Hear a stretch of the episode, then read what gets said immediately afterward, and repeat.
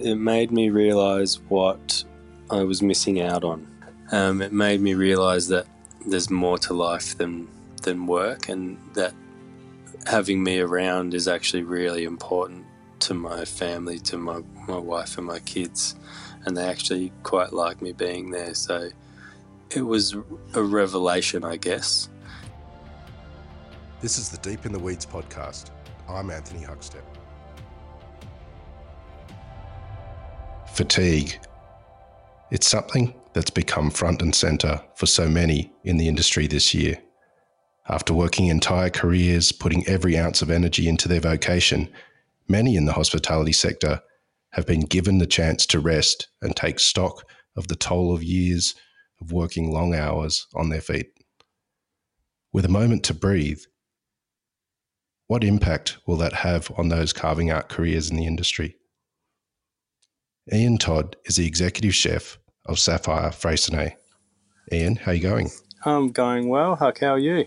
I'm good. Thanks for joining us. You've been involved in many venues in Tasmania and been known for working too many hours as well. What what what sort of impact did the lockdown have on on you when it first happened? And when it first happened, um, it was pretty scary, really. Um, obviously, I think everyone was in the same boat. No one really knew what was going to happen, whether you know whether we'd be all getting sick and dying, and um, whether we'd have jobs to go back to, whether there'd be dole payments for us, or how we were going to put food on the table at home. So, kind of once that all resolved itself, um, my company was pretty good with um, communication and all that. So that was that was pretty short lived, really. But once once we actually got locked down and they closed the business uh, kind of indefinitely, I actually had a break for the first time in many many years, more than just a few days. Um, I got to be there for my son's first birthday. Um, I got to sleep more than a few hours a night. I got to ride my bike and reconnect with my family, I guess, and um, something that I'd never really done before. Um, I got I got pneumonia almost straight away from my body, I guess, um, not being used to not just running on empty the whole time. So it was um, a, a, bit of a double edged sword, but I think for the most part, it was really good for me. Well, let's go back a bit. You mentioned that you got pneumonia after working such long hours for many, many years. What, what sort of toll has working in the industry taken on you? And how did, how did it feel in that time when you sort of, your body was sort of in shock?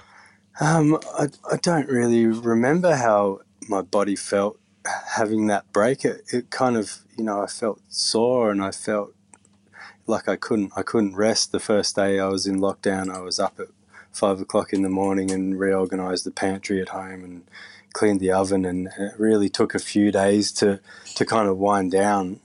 Uh, and within probably a week, I, I ended up in hospital with pneumonia, um, which is the third time I've had it from.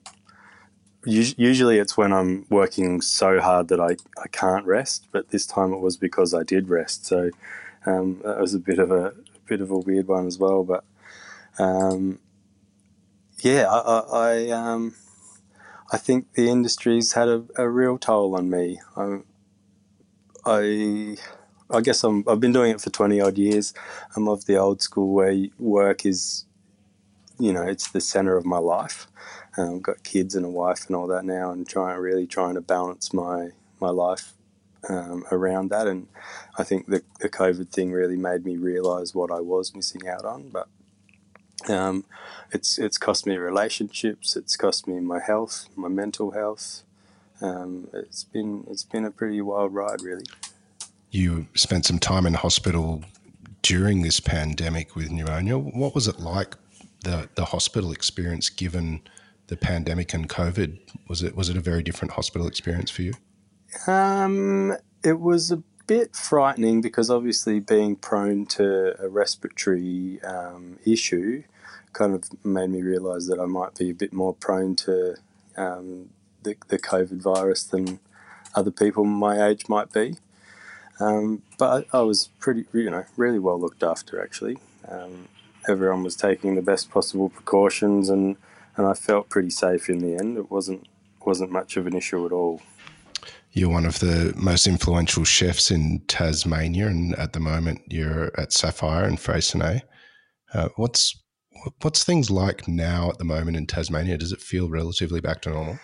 It does. We we actually closed down for about eight weeks completely, um, and then we we reopened for just the Friday Saturday night for um, Tasmanian guests only. Um, we actually ended up being full almost every week with just our Tasmanian guests, um, with a special Tassie only rate. So people who never got to come here um, got to come and stay. It's, it's, pretty well out of reach for the average person, uh, two and a half thousand dollars a night. Um, so most most people is kind of on the bucket list, but they, they don't really realistically get to come. So people did get to come and experience Saffire, and, and that was really nice and um, to show it off to the Tasmanian um, people who've really supported us over the years.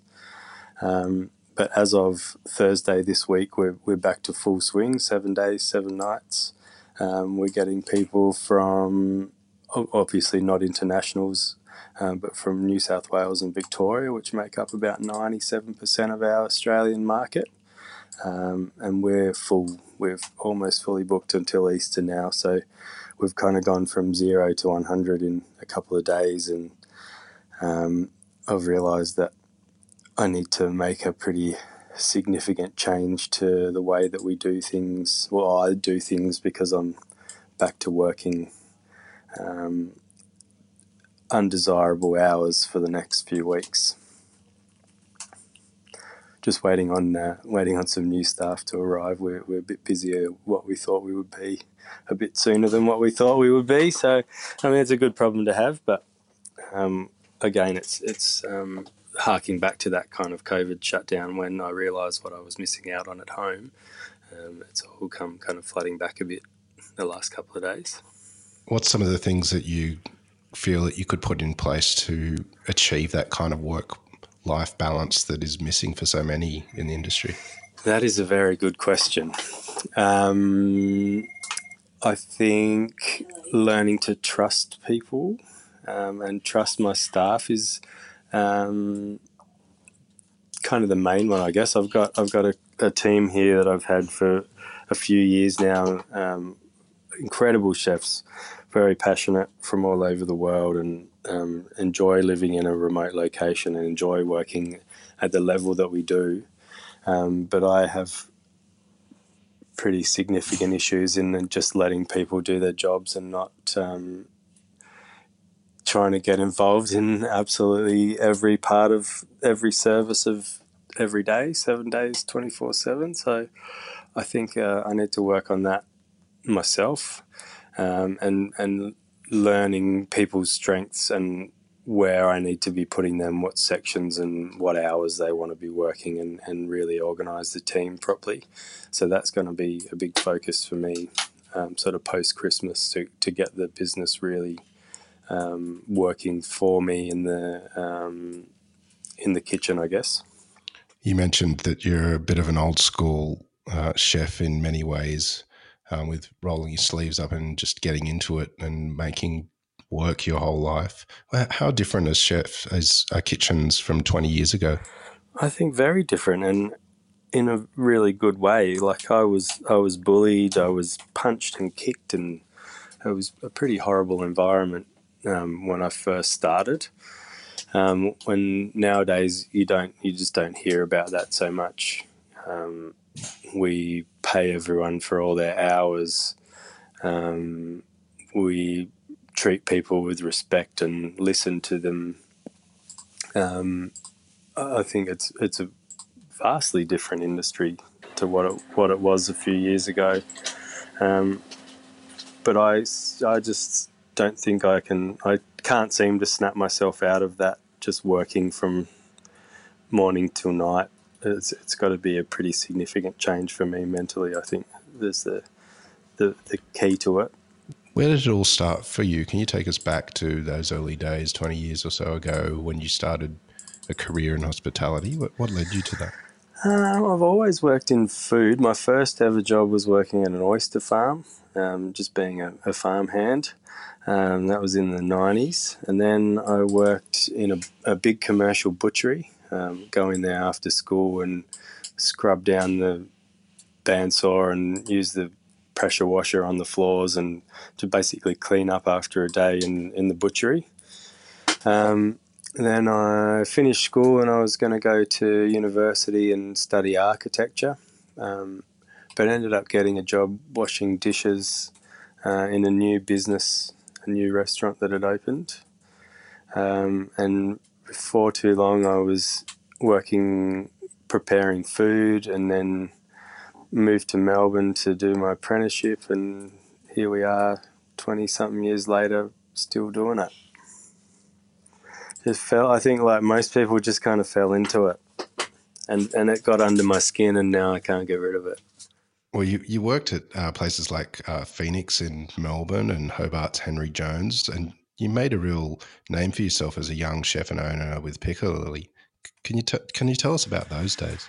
Um, so Piccalilli days, I um, I was 24, um, and I was working with a guy at uh, Henry Jones when we were, we were pretty close and had a very similar outlook on um, food and restaurants and what we thought was good and what we didn't, and, and decided to open a little restaurant. Um, which is about 35, 40 seats, um, and we we try to do something that there really wasn't in Hobart at the time, which was kind of high end fine dining. Um, and yeah, and, and, we did pretty well. He um, he and his partner had a baby and um, sort of got out of it, which left me there. Um, so I did that for five years, um, and then the opportunity to move um, and open another place came up uh, in the city. So um, we moved to to the city and opened a big a big spot, which is about hundred seats, um, and kind of it, it, was a real roller coaster of um, styles. And we we started out just kind of doing a tapasy, um, kind of a small plates and share table, and that kind of evolved into doing like a feed me option, and then most people ended up doing that feed me option.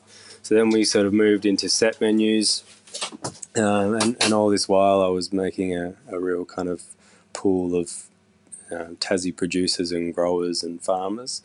So we ended we ended up doing a, a set menu which changed every day using only products from the island.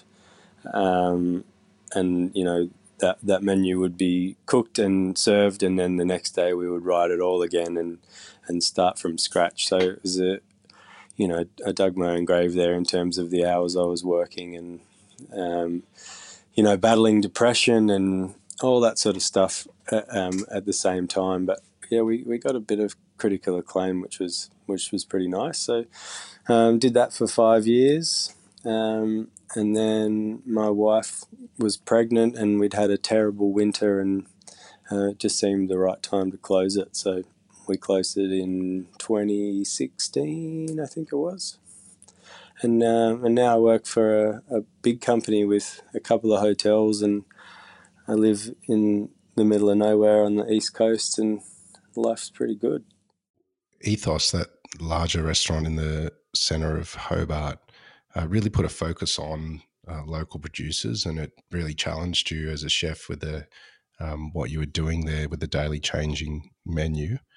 Um, what what what drives you as a chef to do that sort of thing? Does it start with with produce? In that case, it certainly did. We we would write a, um, a list of what we had in the in the pantry and in the in the fridge in the morning, uh, and write the menu uh, solely around what we had on the property. So um, the the meat and everything was all was all from Tassie. Um, so obviously in winter we have a, a pretty um, desperate situation with fruit and veg. There's not much no fruit at all, I guess, and and not much in terms of interesting fruit and vegetables. So uh, the winter, I guess, was the, the challenging time to be trying to do as many different things with carrots and kale as possible. Uh, and then in summer, you know, there's this bounty of stuff in summer. There's all the fruit and all the veg you can imagine. So summer was pretty easy. We just kind of cut things up and put them on the plate. Um, but yeah, doing that for a few years was, yeah, it was, it was a good challenge, and it taught me a lot about um, what I like to cook and the way I like things to be, and and letting flavors speak for themselves, and, and sourcing these ingredients that you can just kind of let do their thing. Um, and then I started here at, at Saffire, um, which is just so very different because we're um, we're a hotel, um, we're ultra luxury. We have people coming to stay who are the richest, most powerful people in the world and, and travel like this all the time. And we have people who have saved up for years to come for one night for their 50th anniversary um, and they they want to be blown away by the food, and the richest, most powerful people on the planet want to be blown away by the food. So it was a very steep learning curve for me to um, to start cooking what people wanted to eat and not what I wanted to cook, which I you know you, you kind of you come from restaurants people come into that restaurant to to experience that particular experience people come to Saffire for all sorts of reasons, and the food is part of that experience. So they might come for the environment. We've got the national park and everything here. They might come for the architecture. They might come because it's got an amazing reputation. Um, they might come because it's the only ultra luxury property in Tasmania, um, and and they're staying for breakfast, lunch, and dinner and snacks and activities and all that the whole time they're with us. So they're not going. There's nowhere else to go um, in Coles Bay. So um, we we do a different tasting menu every night here as well, but it's it's a very different kind of motivation for for me in, in terms of what I'm putting on the plate, if that makes sense. Can you take us through what you are doing there? Do you have a, a dish or two that you could take us through to give an example of kind of um, that luxurious sort of offering that you guys are doing there? Oh, that's a good question. Um, I guess we we try and champion those perceived luxury ingredients, like we're using the best wagyu beef that we can source in Tassie from um, Robbins Island.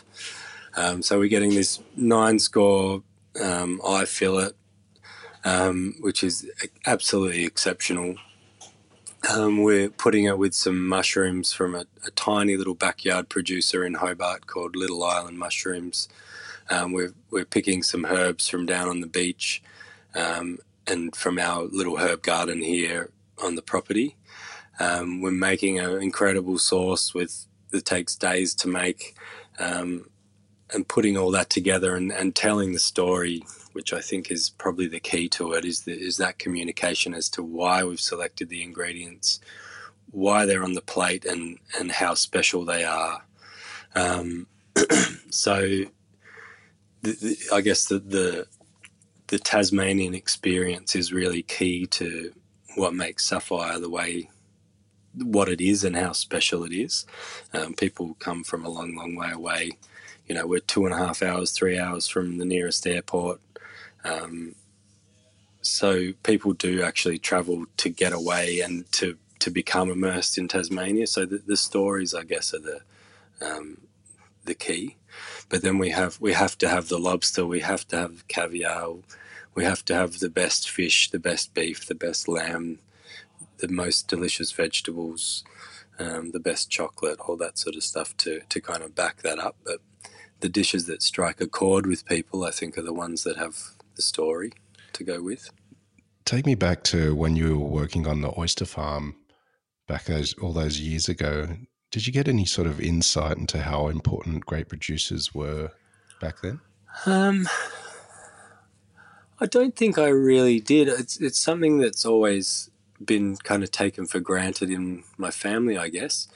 Um, we had a little vegetable garden in, as kids, and I loved potting peas and, and growing things, little potatoes and okra and that sort of thing um, as a kid. So it always been kind of part of um, my, my, childhood, I guess, having those things there. Um, and when whenever there was a special occasion in the family, so a birthday or someone did well at a test or whatever, we would go out and we'd have a great meal somewhere. So that side of quality um, restaurant has always been really tied to good times, I guess, and and success, and or, or even the opposite of, opposite of success. We would have a commiseration dinner. Um, so I guess having those the, the the focus on produce and, and getting things right and having nice things there has always been kind of a part of that. I, I, I don't think I put that together at the oyster farm though because it's pretty messy, hard work, um, and I was doing things like bashing the wild oysters off the rails with a hammer, and um, wasn't the most um, wasn't the nicest job I've I've ever had. But I guess it it kind of it, it was food related, and I felt comfortable in that kind of environment. I suppose. Have there been some key moments during your career that have um, inspired you or set you on a, a, new path to become the chef you are? Probably lots. I think um, the first and foremost would be that that first restaurant I work, worked in um, back in 1999 um, was owned by um, uh, Robin Black and Catherine Wakefield, who who were real kind of uh, trailblazers in the Tasmanian restaurant industry at the time. Um, they had a, a, cafe called Kumquat, which was the first kind of real high quality um, cafe in, in the city, I suppose. Um, and they they kind of inspired me and they harnessed me and um, they saw something in me the the passion for food and and gave me those opportunities early on which I guess sowed the seed for me to to push the what I have in the industry and to stay in the industry for so long. Um, and, and, they gave me responsibility when they probably shouldn't have, and they they let me they just let me go with it and uh, encouraged me to move to Melbourne and and help me as best they could. So. Um, I, I think that is the the most pivotal point in my career is like really the first kind of hospitality gig I ever had just set me on this path to to do what I have done I suppose at the top of the show you sort of openly talked about the toll that being in the industry, in the industry has taken on you and also having moments of um, suffering from depression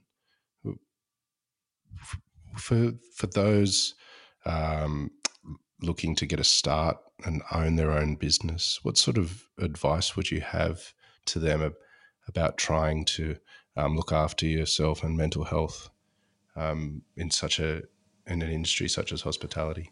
Well, um, I think making it a priority is absolutely the key to that. Um, for me, I've never really made my mental health a priority.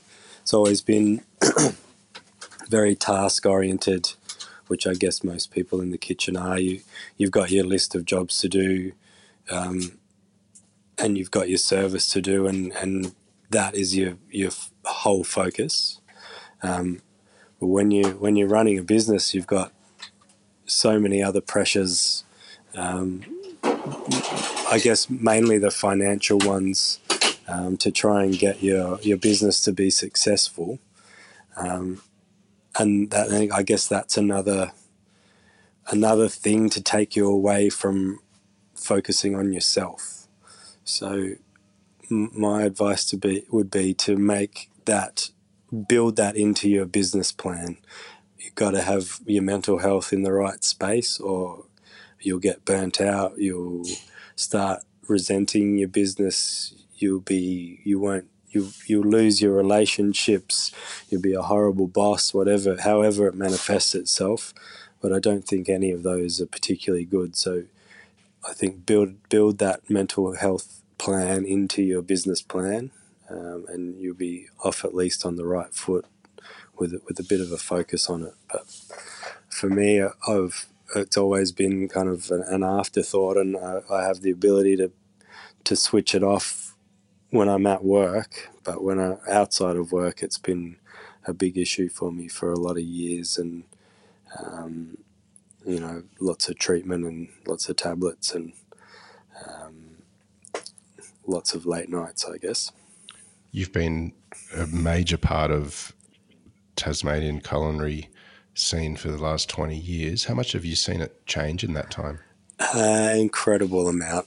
Incredible amount. It's a, a, very, very different town to, to what it was 20 years ago. I think um, I couldn't have achieved what I have and, and done what I've done in the industry had I not left the island um, and, and gone to Melbourne and learned from some great chefs there. Um, and traveled and, and done all that, there just wasn't the depth of, um, I guess, skill and, and the dining public wasn't ready for great restaurants. The producers weren't here. Um, so there just wasn't, and there weren't enough great spots in, in Tassie um, you know, like one or two at best. But in the last few years, I think um, people are just, you know, things like Instagrams just opening people's eyes to what else is out there, and um, people are choosing to move to Tassie. Like industry people are choosing to move to Tassie instead of moving away. They're, they're actually coming here and they're bringing that passion and their skills and, and their networks here and it's really enlivened the industry. Um, there are um, more great restaurants than you can poke a stick at, and, and more talented people um, than ever. And I think people um, people are dining out more and expecting more, and, and it's pushing the industry from both ends. So uh, it's a, a, vastly different place in the last twenty years.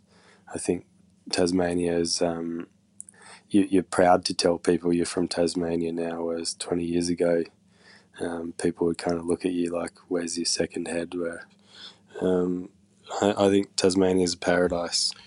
You mentioned a little earlier that having that time off with the initial lockdown, you got to you got to attend your son's first birthday and spend a lot more time with your family. Has that experience changed you? I think it really has. It, it made me realize what I was missing out on.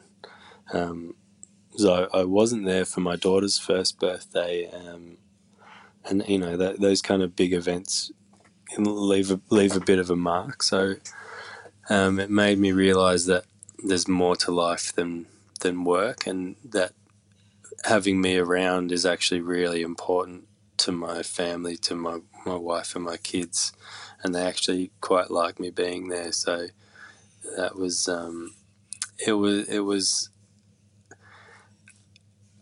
it was a revelation, I guess, to to actually be there and be forced to be there and have nowhere else to be. Um, it was it was awesome, and and now being back at work in that full time capacity and and back to working the hours that I was working before, it's it's um, it's given me a lot to think about. That's for sure. Well, you mentioned you are trying to work out how to obtain that life work balance because you've realised what you're missing out on. But what what are you loving at the moment with the restaurant busy again uh, and and sort of moving on beyond COVID? What are, what are you enjoying? I'm enjoying the Australian guests being here. Um, we're we're seeing a lot of people who um, probably travel like this quite a bit, but would be always going overseas to do it. Um, and now that they're not, they're, they're actually coming and they're traveling in Australia, they're traveling in Tasmania and um, doing things that they probably haven't done before. So that's been pretty awesome, I think.